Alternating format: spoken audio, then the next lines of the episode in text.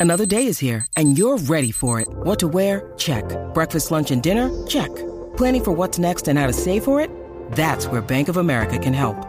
For your financial to-dos, Bank of America has experts ready to help get you closer to your goals. Get started at one of our local financial centers or 24-7 in our mobile banking app. Find a location near you at bankofamerica.com slash talk to us. What would you like the power to do? Mobile banking requires downloading the app and is only available for select devices. Message and data rates may apply. Bank of America and a member FDIC.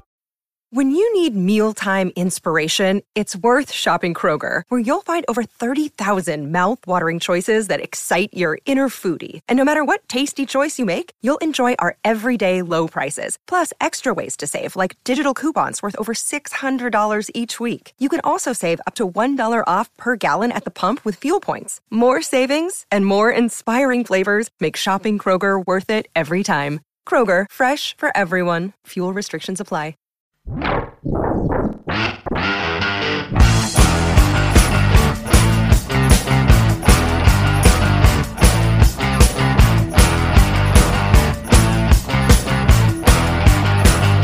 fanatics, welcome to another edition of the Bulletproof Podcast. I am your host, Chris the Brain, and joining me, as always, my co host and colleague, Chad Cruz. Chad, welcome back. Thank you for the first time. We're all talking together tonight for the very first time.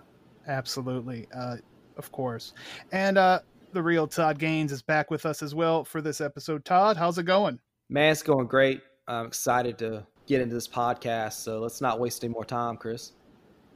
Yeah, I, am start, starting to feel like that we better. But uh, before we do, I do want to talk about our next podcast, which is coming up on July the 21st. We are dedicating it to Arnold Schwarzenegger in honor of his birthday uh, later this month. And we are going to ask you, the listeners, and our followers on social media to help us shape that show because we want your personal top five Arnold movies.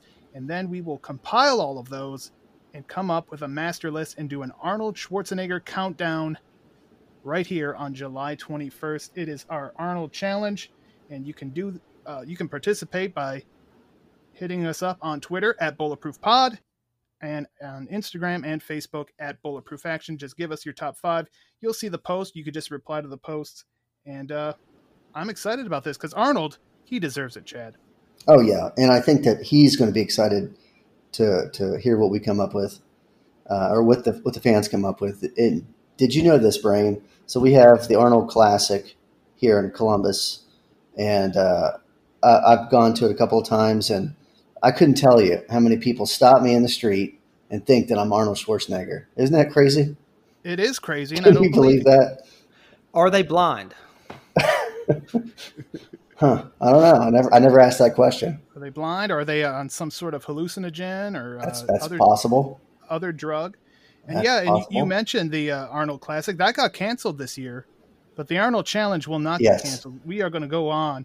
Yes. Again, that's July the 21st. Hit us up social media, Bulletproof Pod on Twitter, Bulletproof Action on Instagram and Facebook. But now, guys, it's Christmas in July on this episode because we are going to be celebrating the 30th anniversary of Die Hard 2, which was released on July 3rd, 1990. And that's actually a little peek behind the curtain when we are recording right now. So it is Die Hard 2's 30th anniversary right now, directed by Renny Harlin.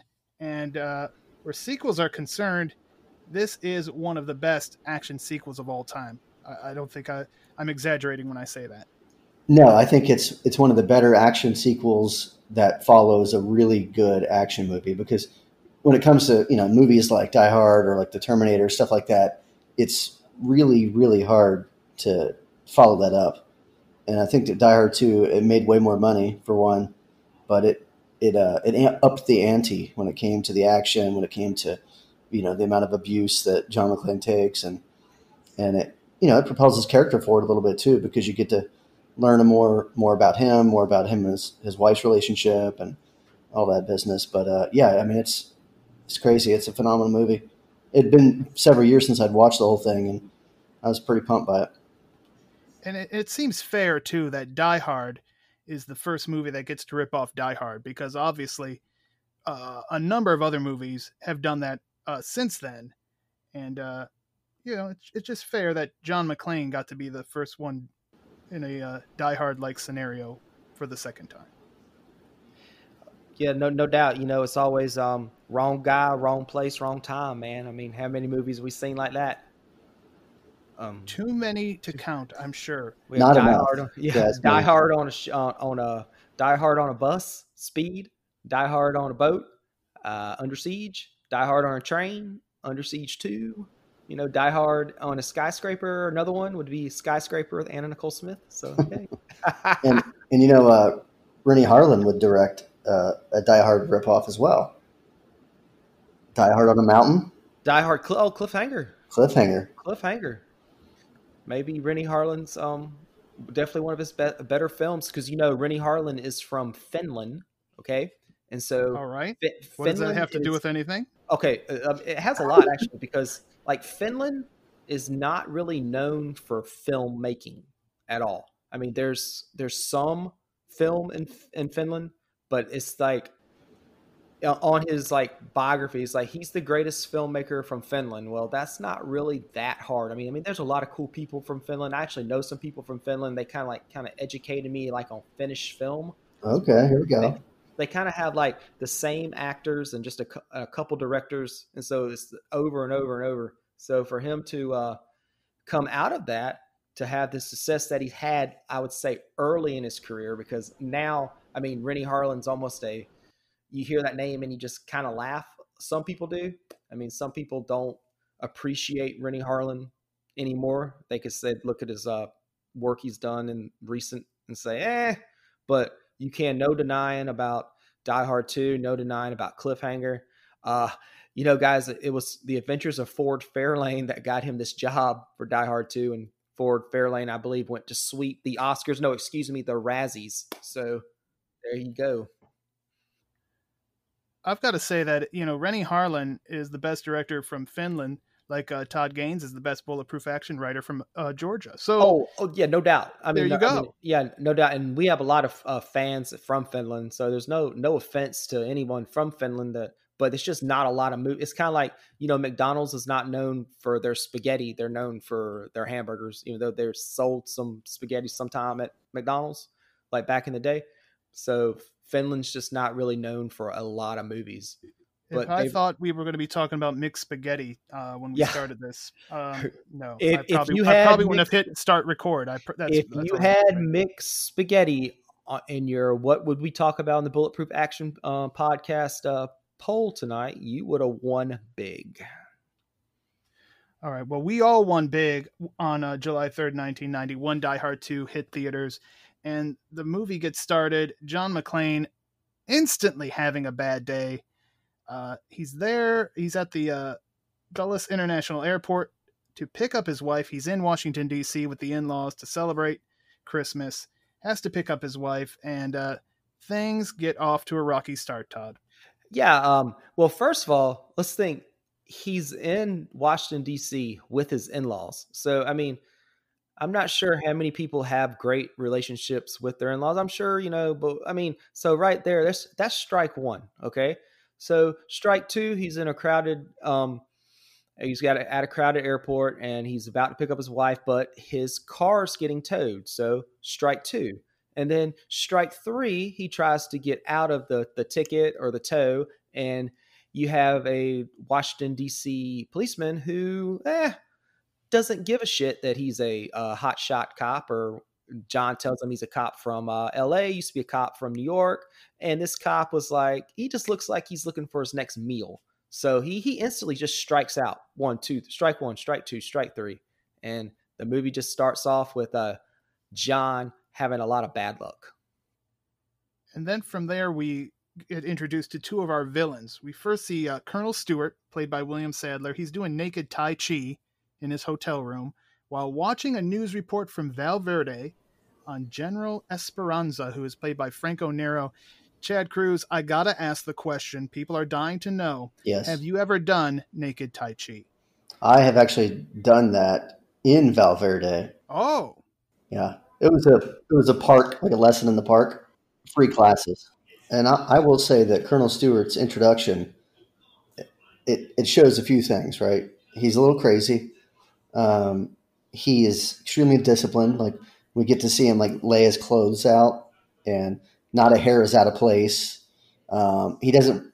To me, it's like he's not wearing clothes because he doesn't want he doesn't want to wrinkle them. You know what I mean? And he's multitasking, so he's like he's doing his exercises and his body conditioning, and he's also listening to news reports, news reports that will help him, you know, throughout the film. So, say what you will about naked Tai Chi while watching the news, it works out pretty well for him until he meets one John McClane. If you're not careful too, like when you're kind of like, you might be focused on like the naked man because you're like, what the world is about? Well, okay. The first time I saw it, like as a kid, I'm like, what the hell? But anyhow, but you might not even notice that at, that's him on the TV, like when he sees himself. Like you might not even realize he's the like a general guy. Well, once he gets dressed, him and his crew make their way to the yeah. uh, Dulles International Airport. And amongst his crew, there are a couple familiar faces, including uh, Robert Patrick and John yep. Leguizamo. Yep. Um, and they're going there to uh, to to hatch their plan to uh, get General Esperanza Franco Nero uh, out of custody. Yeah, there's a totally rad scene where they're walking down the hallway, and you know they're all their watches, they're synchronized or what have you, and uh, the colonel is walking. You know, he's like the first one walking down the hallway, and then every like five seconds, more guys just come out, pour out of these these side hallways, and uh, it, it, looks like a very militarized uh, group of guys walking. They all have like you know trim haircuts, and uh, I mean, you couldn't be any more conspicuous. right, and that's probably why when they get to the airport, uh, John McClane, who actually bumps into Stewart, uh, he starts uh, seeing these guys, and uh, his, uh, spidey senses start tingling.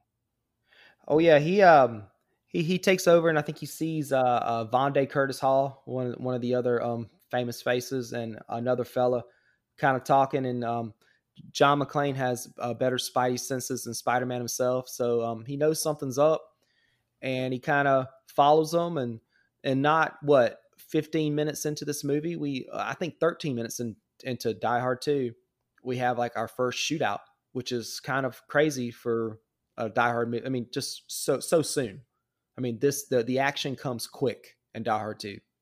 And it's great is is those two things exist and the poster, what does it say on the poster? Die harder. Die harder, like it does. Like everybody, there's more death, there's more destruction, there's more shootouts, there's more everything. It's got the, it's got the most death from any of the Die Hard movies we have the highest kill count in Die Hard 2. Oh, very interesting. I what I did is I watched all four and I counted every dead person. Wow. So, yeah. I thought yeah. maybe one of your Finnish buddies told you. Well, actually, yeah, one of my Finnish buddies did tell me that. So and the lies just keep rolling. All right, uh, let's talk about one of my favorite characters in Die Hard 2. It is Carmine Lorenzo. He is the uh, chief cop of the airport, played by Dennis Franz, who was born absolutely born to play a cop. I mean, is oh. I mean, he's perfect as it. He is completely believable, and he's a great foil for John McClane. And I just their interaction throughout the film is one of the, the most entertaining parts of it. Yeah, if you had like a picture next to typecast in the dictionary, it would probably be Dennis Franz as like a cop, like in a uniform, because you can't even see his face as an actor and not think about. Uh, for me, a New York cop, but you know, I guess it works for DC too because it's in the same coast. But uh, yeah, I mean, he's perfect because one, he screams nonstop. Uh, two, he never agrees with John McClane with the way he does things or the things that he does, and and three, he's wrong constantly. Right, but still has that confidence the whole time. Yeah, even though he's oh, been proven wrong time and time again. No, he's still. I mean, he's very sure of himself. And he gets put in his place all the time.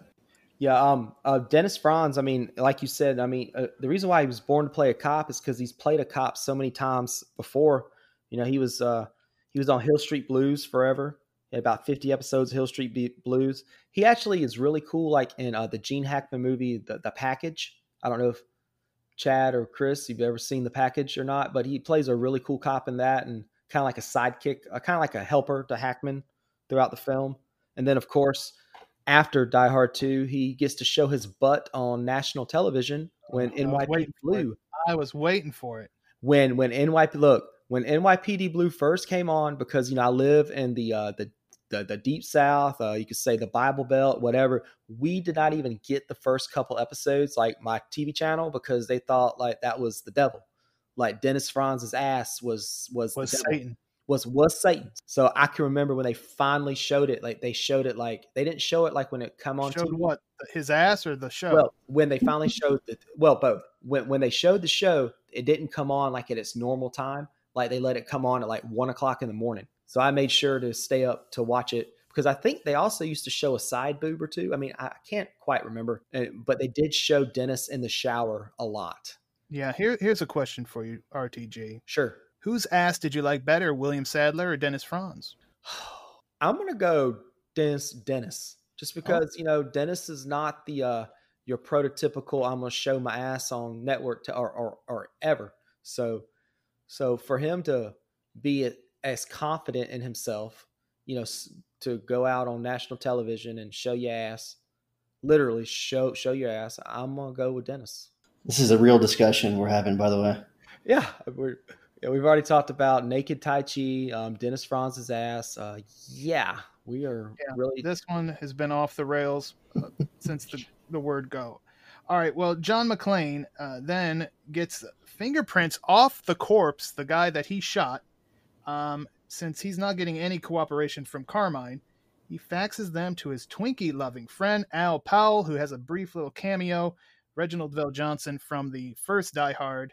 The story here is, you know, he was doing the uh, Family Matters show and he could not uh, get away for long to be a part of this. And probably would also have been a little difficult to figure out why both of them were in Washington D.C. But right, he could have been there for a Twinkie convention. So the fingerprints come back. They find out the guy was, you know, some sort of government operative type guy who died two years earlier. So that's, you know, another red flag for John McClane. Meanwhile, we are introduced to two other characters who were in the original Die Hard. We've got Holly McClane, uh, Bonnie Bedelia, and Dick Thornburg, William Atherton himself, who the man may as well just change his name to William Assholton because yeah. he is the ultimate asshole. Uh, they're back, uh, and they're actually on the same plane. Funny as that is, heading to Washington D.C. I mean, what's the uh, chances that they're both on the same plane? I mean, that's just uh, that is just like, hey, we need to get these two people back for for the sequel, and we don't really need them to do much, but we want to have them in our movie. The, but the one thing I do want to see from Assholter, asshole turn turn turn was his um, expose on bimbos in the sky.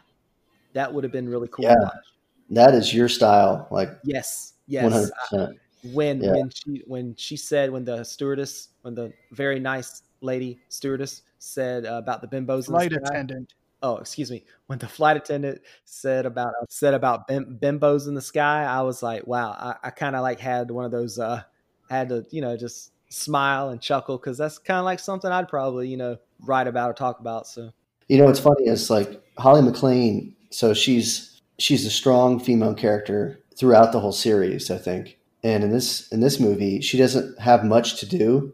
Like she's stuck on this plane, so they're like trying to find things for her to do, or she's like sitting next to this old lady.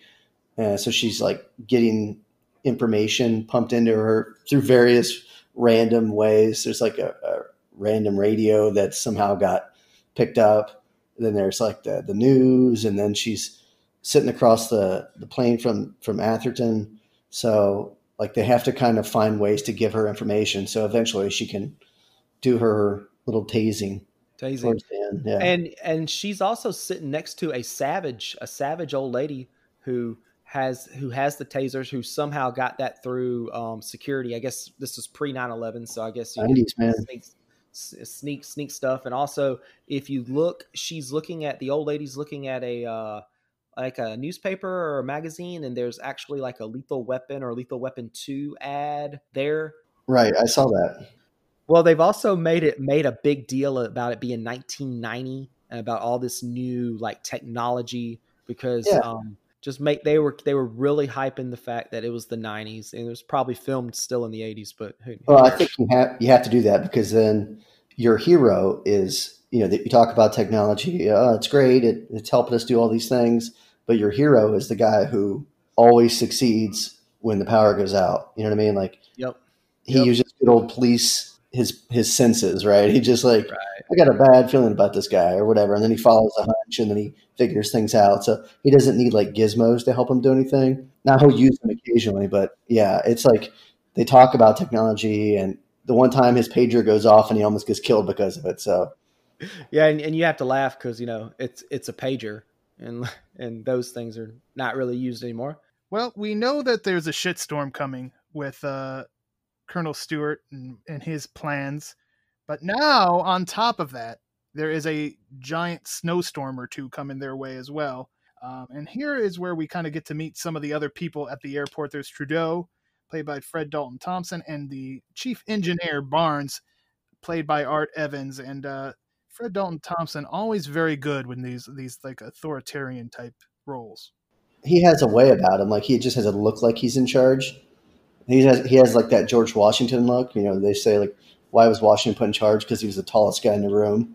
Like that's how Fred Dalton Thompson is. Like he just looks like he should be in charge. Art Evans was like, to me, he was like the the MVP of the movie because he comes up with great ideas constantly. He's not afraid to get out there in the shit too. You know what I mean? definitely an unsung hero on this movie for sure. And about uh, Senator Fred Thompson, you know, he's definitely a, a, law and order guy. I mean, I think he actually he was on the show Law and Order, but I mean, Fred Thompson just uh, commanded like respect, and he always carried himself in a way that was pretty admirable. I've, I've I, he's I mean, he was never like the star of a movie, but he was like a just a damn good actor. I mean, he really like everything he was ever in. I mean, he he gave it his all, especially in in, in these '90s films that we get. He, he definitely added to whatever he was in, and we see uh, McClane trying to you know tell Trudeau what he thinks is going to happen, or at least that he knows something bad is going to happen, and almost uh, on cue, the runway lights go off. They lose communication. They can't talk to the planes, and they get the call from Colonel Stewart, who gives his demands uh, primary, which is a fully fueled 747 that they could take old General Esperanza out on once he lands. I would like to. I'm curious as to if things like this have ever actually worked. You know, you think about like you see uh, bank robberies in movies, and you're just thinking to yourself like, why these never work? Like nobody ever gets away with like millions of dollars from a bank robbery, for a casino robbery, or whatever. But a lot of people do get get away with bank robberies. It's just usually not very much money. So, has anyone ever had some sort of hostage situation or or whatever takeover and demanded a plane or a helicopter and actually gotten it and gotten away? What about DB Cooper and the money that he took? Does that count? Well, let's not. He didn't get away. Well, he jumped up. Well, didn't he jump out? he, he jumped out. We don't we don't know where he landed. Well, there was some. Um, remember Delta Force? Uh, that movie was based on like one of those like TWA hijackings. Yes. Where the, so I think you could look at something like that. They might have got away with it, maybe, because I don't think Chuck Norris came to save that day with that hijacking. I, I just I, I can't quite remember, but I, I mean I highly I mean I mean I highly doubt that ever. Like I need to like even like um I'm I'm going back in time to Al Pacino and Dog Day Afternoon. Have you guys ever seen that? Absolutely. And what what does he want? What he like he has some like crazy demand like to get you know to to, to get out of town or he wanted a chopper, he wanted something. I can't quite remember what he wanted. I believe it was a bus to the airport. A, bu- a bus to the airport. There you go. Thank you, brain. Yeah, it, it never it's never going to work. Uh, if if, if, if you're listening if you're listening to this podcast and you've ever committed like a serious crime, yes, and, and you got away with it, you know, why don't you send us some stuff and tell, you know, email or Twitter comment or Instagram comment and tell us how you got away with it. And we will share it with our millions of viewers and listeners. Yeah, why don't you give your uh, Twitter uh, address out right now, Todd? Okay, it's uh it's real Todd Gaines. There you go. Yeah criminals, you can reach out to Todd Gaines. Please leave me alone. Thank you. Hit him on his pager. Yeah, you could you could hit RTG um, at, on my pager. It's um five five five. Fuck yep. you. Whoa, hey, oh, yes, yes. All right. Well, then we have a very meta moment in the movie where John McClane himself says, "How can the same shit happen to the same guy twice?" A classic line and you know obviously everybody has got to be thinking that as they're watching the uh, things unfold. And that's about the time he meets Marvin the janitor. And Marvin, uh, much like Barnes, kind of becomes one of his allies uh, as he's trying anything and everything, these desperate acts to to stop Colonel Stewart. Yeah, I think there needs to be like a you know the the reporter at the end of the film who kind of uh, becomes friends with McClane there. She needs to do an expose on Marvin and like his knowledge of that airport because that dude has like every inch of that place memorized, or at least you know he's got it like. I mean, grab this blueprint that's shoved in this nook and cranny here. He ends up being like the saving grace. Well, between um between him and um and Art Evans, I mean, you wouldn't think like just by looking at those guys that hey, these guys are going to be the two that really help John save the day. I mean, if you were just just to judge them just from your first glance, but they end up being just like you said earlier, Chad, like almost like the, the heroes besides John McClane, of course, the heroes of Die Hard. If only we can go back and replace Jai Courtney with Marvin the janitor.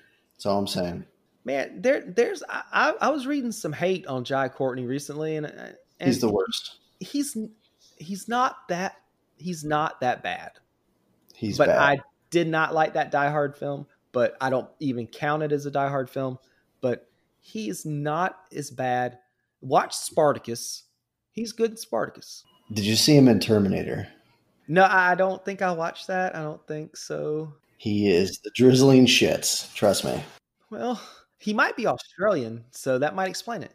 All right, I don't know what that means, but the difference of opinion here uh, between RTG and Chad. But we are going to move on because Barnes comes up with an idea to potentially come up with an alternate way to communicate to the planes.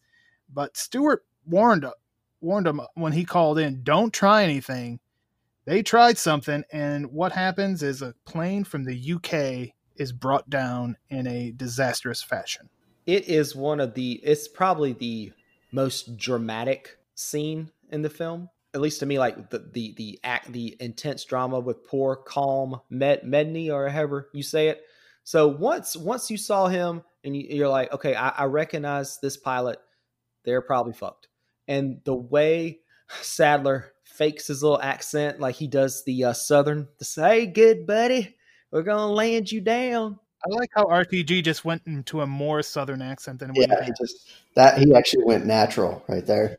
Back to what I was saying with John trying to uh, prevent this uh, this crash from happening, and it's definitely a scene that's just very dramatic, and and it shows that Sadler is not fucking around either. Right. Well, you have all these innocent lives. I mean, they're just you know. Yeah, two hundred people, and I love how the camera, how Renny just like kind of pans the camera, and you see everybody in the in the plane, and you see like the old lady, and she's like, eh, you know, it's like you could tell she has still a bad feeling about this, and that sucker just goes down, and you know oh, you still got time. You, you, you, got enough feet. Come on, buddy. Come on down. Come on down. And and it it comes down all right, and it blows sky high, and it kind of puts John into a because first of all, he doesn't. I don't think he knows that. I mean, that could have been his wife's plane. So right. that's that's his first thought is, oh my god, did my wife just get blown up?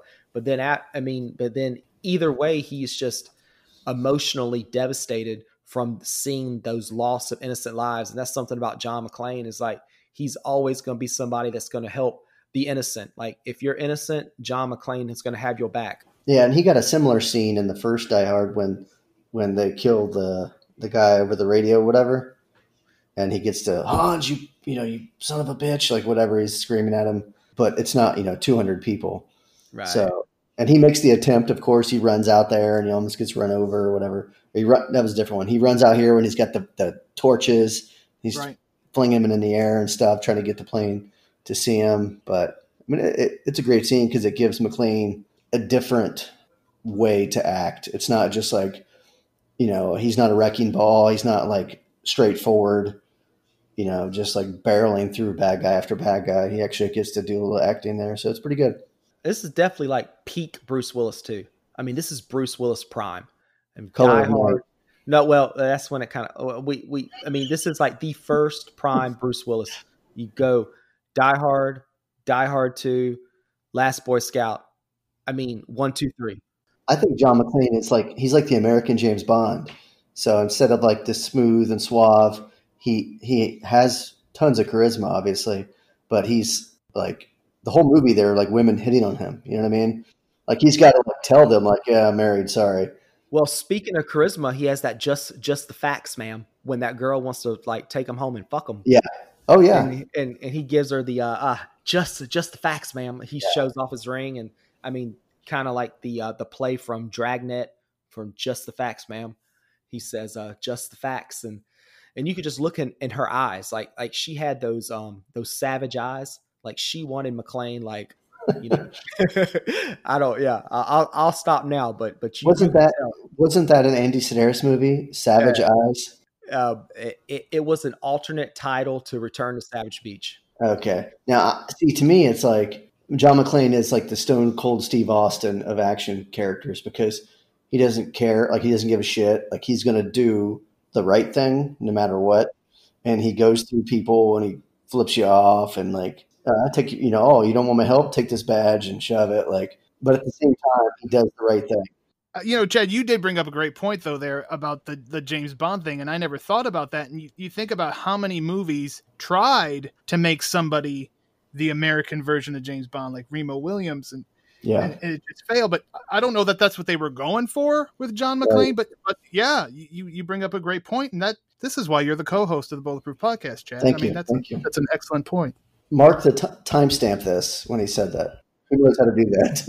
brain, brain, timestamp that. I've timestamped it so I could delete it. All right, now what we've got going on is uh, John Amos shows up. RTG. Uh, John John Amos in this movie. I mean, did anybody think that when the first time you watched it that he was a good guy? What are you trying to say? You're trying to say the military are all bad guys? No, I mean it's just wasn't it was it obvious to you that something was up with with, with this character? I would say the first time, no. And you know, yeah, yeah, I I, I believe this the, the, the same thing because what was cool about the first time I ever saw Die Hard 2 was I didn't see it in the theater because I just wasn't quite there to go to R-rated movies yet. It was like the next year I used, I started going to a lot of R-rated movies, but I rented it from a video store along with um, House Party with Kid and Play and uh, Lord of the Flies, the the remake of Lord of the Flies, and this movie Die Hard 2. Thinking back to this my first viewing of Die Hard 2, I might have possibly saw watched uh, Die Hard 2 before I even watched Die Hard. Now let me ask you a question. What's Knowing up? that, yes, were you let down that Die Hard 2 there were they died harder than the original Die Hard? No, well, okay, when I don't really died less. Like, well, well, I don't really want to like do like comparison because I mean Die Hard's just like when I what I can remember first watching it because we have to me in the original Die Hard we have a lot more memorable supporting players. Not like I mean, I mean, of course, like Hans Gruber, you could argue is the greatest villain of all time from any film, and of course, like the kind of the big three bad guys in this in this film are are, are cool.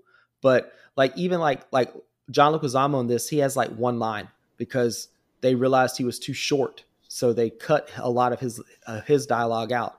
Robert Patrick, like he gets, I mean, Robert Patrick's cool as hell. He, but he might have one word or dialogue and he gets killed quick. And you're like, how did he get that role of Terminator? Just because he hadn't been in a lot of stuff. And there's another guy, another henchman who was in um, Men at uh, Men of War. He was one of the uh, Dolph Lundgren's buddies. He's kind of uh, another of the familiar faces. And then Vonda, uh. But I mean, these guys, they don't, to me, the villains in the first one are su- like the supporting are superior. But but we have I mean we have a great trio of baddies. I mean it, it took three. I mean you had you had to bring three you know main bad guys to kind of equal your one bad guy and Die Hard one. Yeah, and you know they did up up the ante, uh, not only in the action and like the amount of bad guys they brought in, but also a twist. You know, with you have Major Grant comes in, and if you didn't notice it right away, I don't remember if I did or not. I probably didn't the first time I saw it. But like shortly after, you start figuring out like, okay, this guy is it's not all on the up and up right. here, and they're putting like different magazines in their rifles, and you're like, okay, yep, something's yep. going on here. So you you pretty quickly understand that it's not going the way it's supposed to go. But John Amos, like, dude, I don't know what it is about John Amos. Like, I feel like if you put him in like a scared straight program, success rate would be hundred percent not because he'd scare people, but he's just like so respect, like respectable. he could tell you to do something and you'd be like, "Yes, sir," and just do it. And he's such a, a versatile um, actor. Almost, he almost has the versatility of Gene Hackman. Close. Yeah, cl- close. But I mean, you know, he can play you know, the humor, he can play the action, and he, he's always like a commanding performance, just like almost like with Fred Thompson. I mean, just the way he he carried himself around, and I I salute him. So General Esperanza ends up landing the plane himself because he takes out all the soldiers that were transported. And who who knew he could fly a plane? So luckily he could fly a plane. Franco Nero can do anything. Well, General Esperanza is greeted by our hero John McClane as uh, John McClane just punches him right in the face. Yeah, I he gets believe. the Will Smith greeting from Independence Day. the welcome to Earth.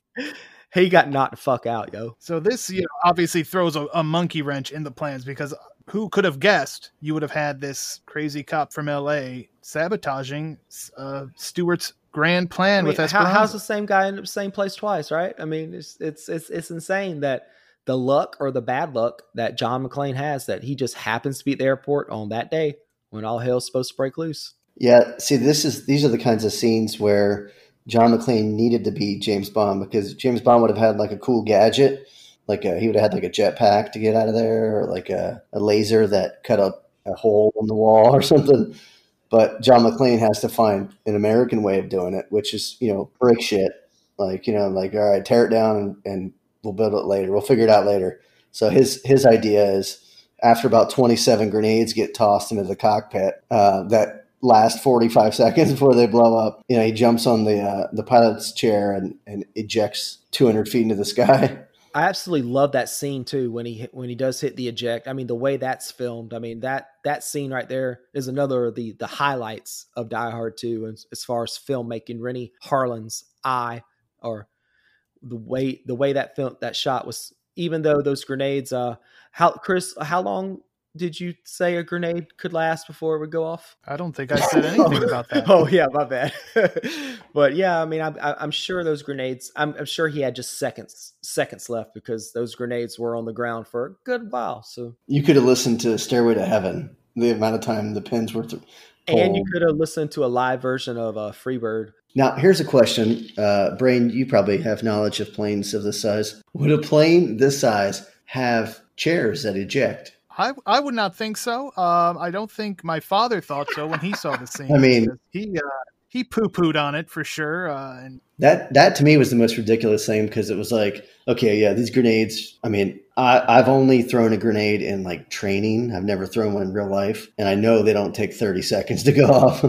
but I was more confused by the idea that these these large passenger. It wasn't. It was more of like a transport plane would have a, a, seat that ejected. I mean, I guess if it's a it was a military plane, so maybe you know in case. Eh. Where do you think they got the plane from? Because you know they they, they were a Spanish um, country, right? They probably spoke Spanish, but it said eject, so I guess in Spanish eject is eject as well. Well, if it if they if it was like a C one thirty sold to them by the American military, then maybe they maybe they left the uh, the writing on the little tag that was already on there. Maybe, maybe they left it on there. Miraculously, John McClane survives doing the ejection seat with the parachute gimmick. And from there, he and Barnes figure out that Stewart and his team have to be around the airport somewhere, somewhere nearby. And they find him in this old church. And that's where Stewart had set up his command center. Um, so they make their way there. Grant and his team follow. And then here's like a this was like a real unexpected thing, you know, especially when you think about the first Die Hard we get a snowmobile scene. Yeah, it was almost like they had a budget and they're like, uh, we got to spend it. You know, you can't take it with you, right? I could see like Renny Harlin saying that, and then elbowing his friend. Well, I think what he said was, "Hey, in Ford Fairlane, we uh, couldn't use a snowmobile, so let's use a snowmobile for the for Die Hard too." Well, even the whole the whole like church thing, like I don't know, there's a lot of effort in putting like these guys get in this church and like they put together this command center and they're in it and they set explosives and it's like all kinds of shit happening in it. And then there's not really much of a payoff. You know, they try. There's like the, the whole twist with Major Grant, but it's not really a twist because you see it coming a, a, mile away. The only twist is that John McClane's still alive, you know, to throw another wrench in it. So, um, and it leads to another chase scene and more shootouts and, and this and that. But, but most of them are, it's, he's almost like Wile Coyote. You know what I mean? It's like, John McClane chasing somebody and getting the crap beat out of them in various ways, or getting blown up, or getting ejected from a plane, or getting thrown down a flight of stairs or being having his limbs chopped off, whatever. Like there's just things happening to him all the time. He's just beat up, and he just like crawls his way back to the janitor, and uh, in various you know disarray. Like I think like too like that whole point of that scene is setting up that um, John Amos is a really a heel, and then when he goes back to the station and he runs into Dennis Franz, and it, the the famous scene when he just takes out the weapon and like shoots uh, Dennis Franz pretty much shits his pants as he as he's shooting the blanks at him. So it kind of sets up everything. It kind of also turns uh, Dennis into a uh, on John's side. They finally get on the same page, and uh, just when that's happened, just when you think it can't get any worse, that no good, Dick Thornburg catches wind of what's going on because his uh, tech guy is able to patch into the uh, radio on the, the plane. So he's hearing all that's going on down on the ground below. And uh, he decides he's going to call the station, his news station, and start spouting this off, which causes a major panic at the airport. Yeah. People just flooding out of there. So you you already have a snowstorm, terrorists, and now we have a panicking crowd. Yeah, if you, if you didn't already trust the media, this selfish prick, Dick Thornburg, gives us another reason not to trust them because he's you know talking about his Pulitzer and this and that, and he's like calling in and he's patting himself on the back, doing the Barry Horowitz while he's talking on the phone, and we see the cutscenes of like the airport just being a complete chaotic mess. So yeah, I mean, it, I don't know if they're trying to make a statement on the dissemination of information in in a situation like this, but that's what I heard. Well, and they may have been because then right after that, the friendly news lady helps John Mc. So maybe they were trying to go for some balance there. Like, okay, yeah, some of these people could be real pieces of garbage, but some of them are, are helpful as well because without the uh, news lady and her and her chopper, we wouldn't have the big finale that we got. Right, and she was like, "As long as you give me the story, whatever you know, what, I'll do whatever to you, or whatever she said." Yeah, I'll have your kids. I think she said, I'll have your kids. And then in the end, she had kind of an opportunity to get some cool shots there, and she chose not to out of respect. So yeah, she definitely had a good good look at the end. So I guess the moral is not everyone from the media is a complete piece of shit. Just most. Just most of. That is what Die Hard 2 taught us. If if it taught us anything, it was that. Um so yeah, we we get McClane, he's dropped off on the wing of the plane he shoves a jacket in there so that whatever what are those flap gimmicks? They don't work like they're supposed to which you need them to work if you want to lift off. And uh, so then they're like okay well we'll take care of them they can't use guns because the fuel is in the wing. So john amos goes out there. He's going to kick some ass or so he thinks. And what a spectacular death for major grant. if you're going to go out go out like that man. I mean go out of uh, fan blazing, of uh, engine blazing, or whatever. I mean, he he he didn't die. He died hard. No, no, he didn't die hard. He died harder. It turned into applesauce. Yeah, yeah. I, I think that uh, I, I remember the scene where Franco Nero is like, "Oh no, our wing flap gimmick thingy." It's one of my favorite scenes. It is. It's a good scene, and uh, my favorite scene in it is then once they they think you know once Stewart gets back in the plane, He's knocked McClane off the plane. Doesn't realize McClane pulled the little fuel gimmick. Is another technical term? So you got the the fuel just running out as the plane is going up the runway. The scene I loved most is just that where the all the bad guys are kind of just lean back, relaxing. Oh, yeah. They think they've smoking got cigars, not giving a fuck. Yeah. yeah, smoke. They're they're just they think, oh, they got this. We pulled it off, and then next thing you know, the wing blows up, and a huge fireball takes out all those mofo's, and it, it's beautiful. It's a thing of beauty. And then uh, the, the fire that they created on the runway then acts as the lights needed for all the planes that have been stuck in the sky to come down and land safely. We have no more casualties. A great ending. The Christmas music comes up. The the McClanes are reunited. It's it's a great movie. And, and what's finish. awesome about it is we get when he does yippee ki motherfucker. It is so like on point.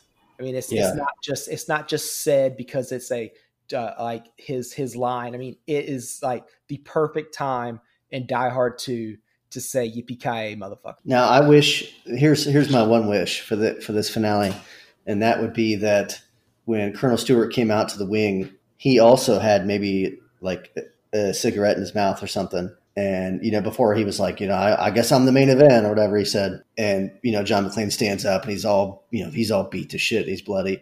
And he's like, yeah, another one of those cigarettes, you know, and, and he gives him a cigarette before he starts trying to kill him. And then at the end, when John McClane's on the ground, he pulls that cigarette and he lights it and he's like, ah, I should have quit these years ago. And then he then he flicks the cigarette at the fuel. And they had already they had already kind of figured out the whole system at that point, right? Like they already kind of learned how to get around the Stewart like controlling the plane's radios.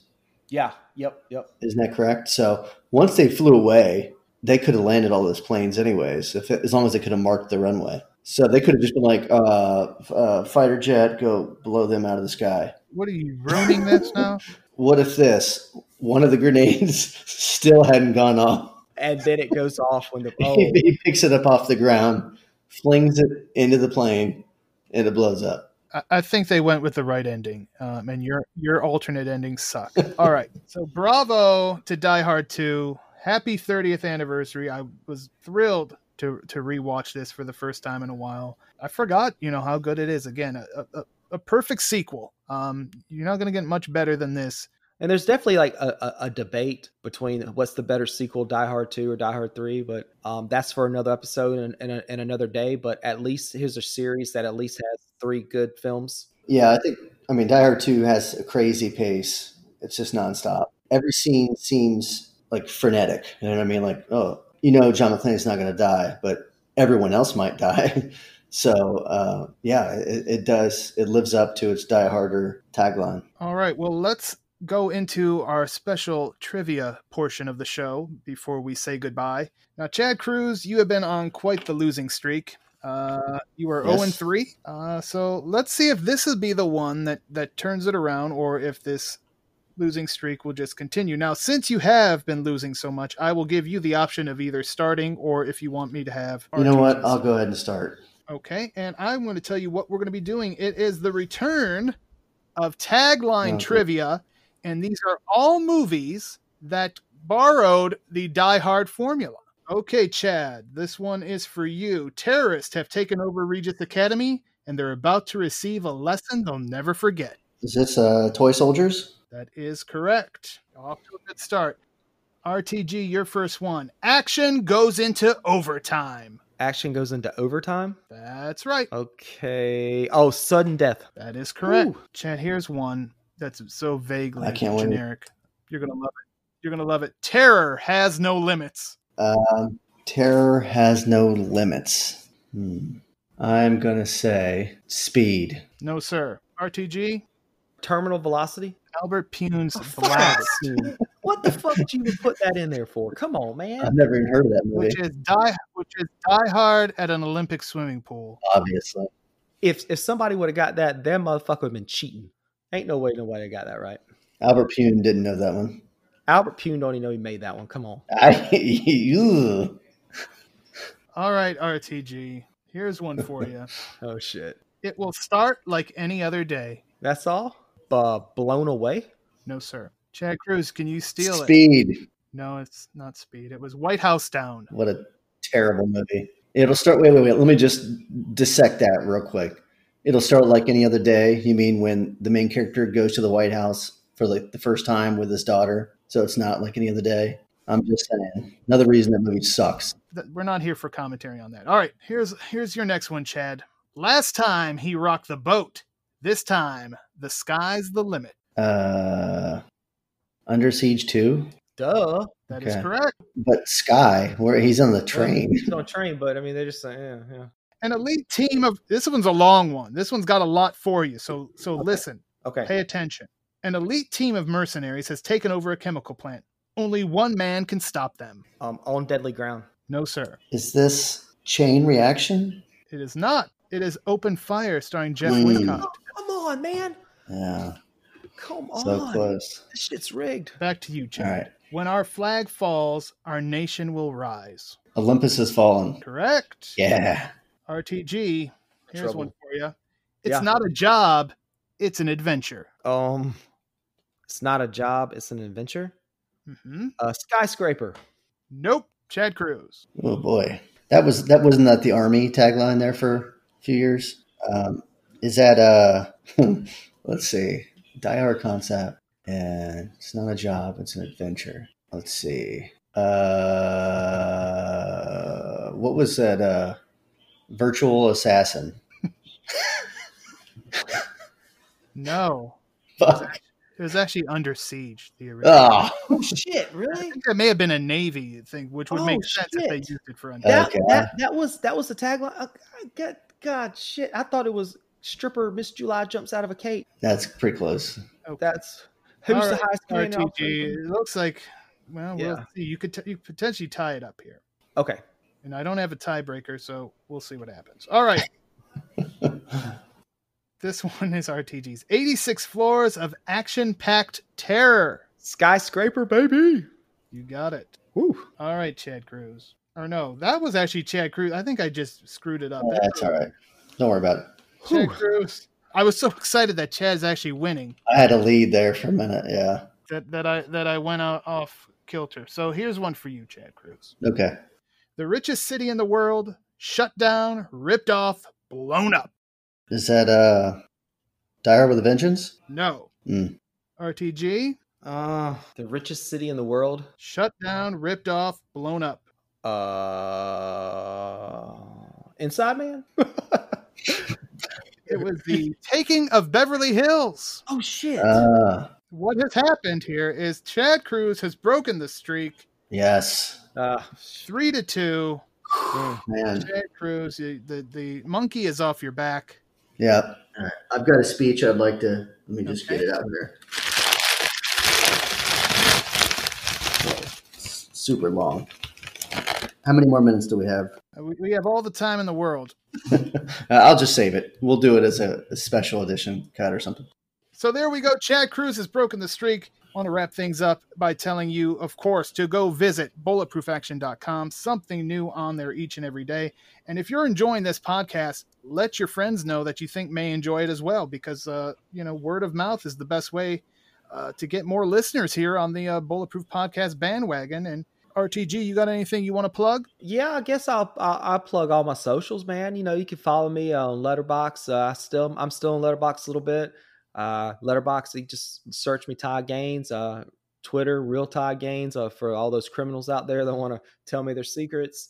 Uh, you got Todd Gaines Talks Instagram. I still have my YouTube account. I haven't really used it in a while, but you can watch some stuff I did on there. I think you can search it as Todd Gaines Talks.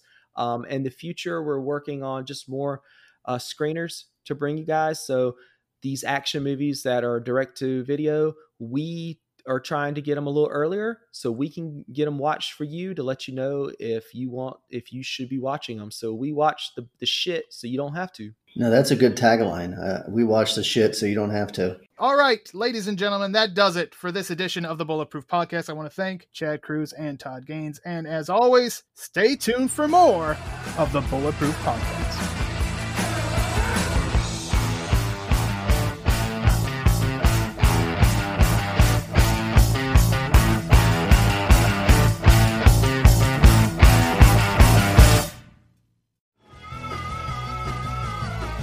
Listening to the Geekscape Network.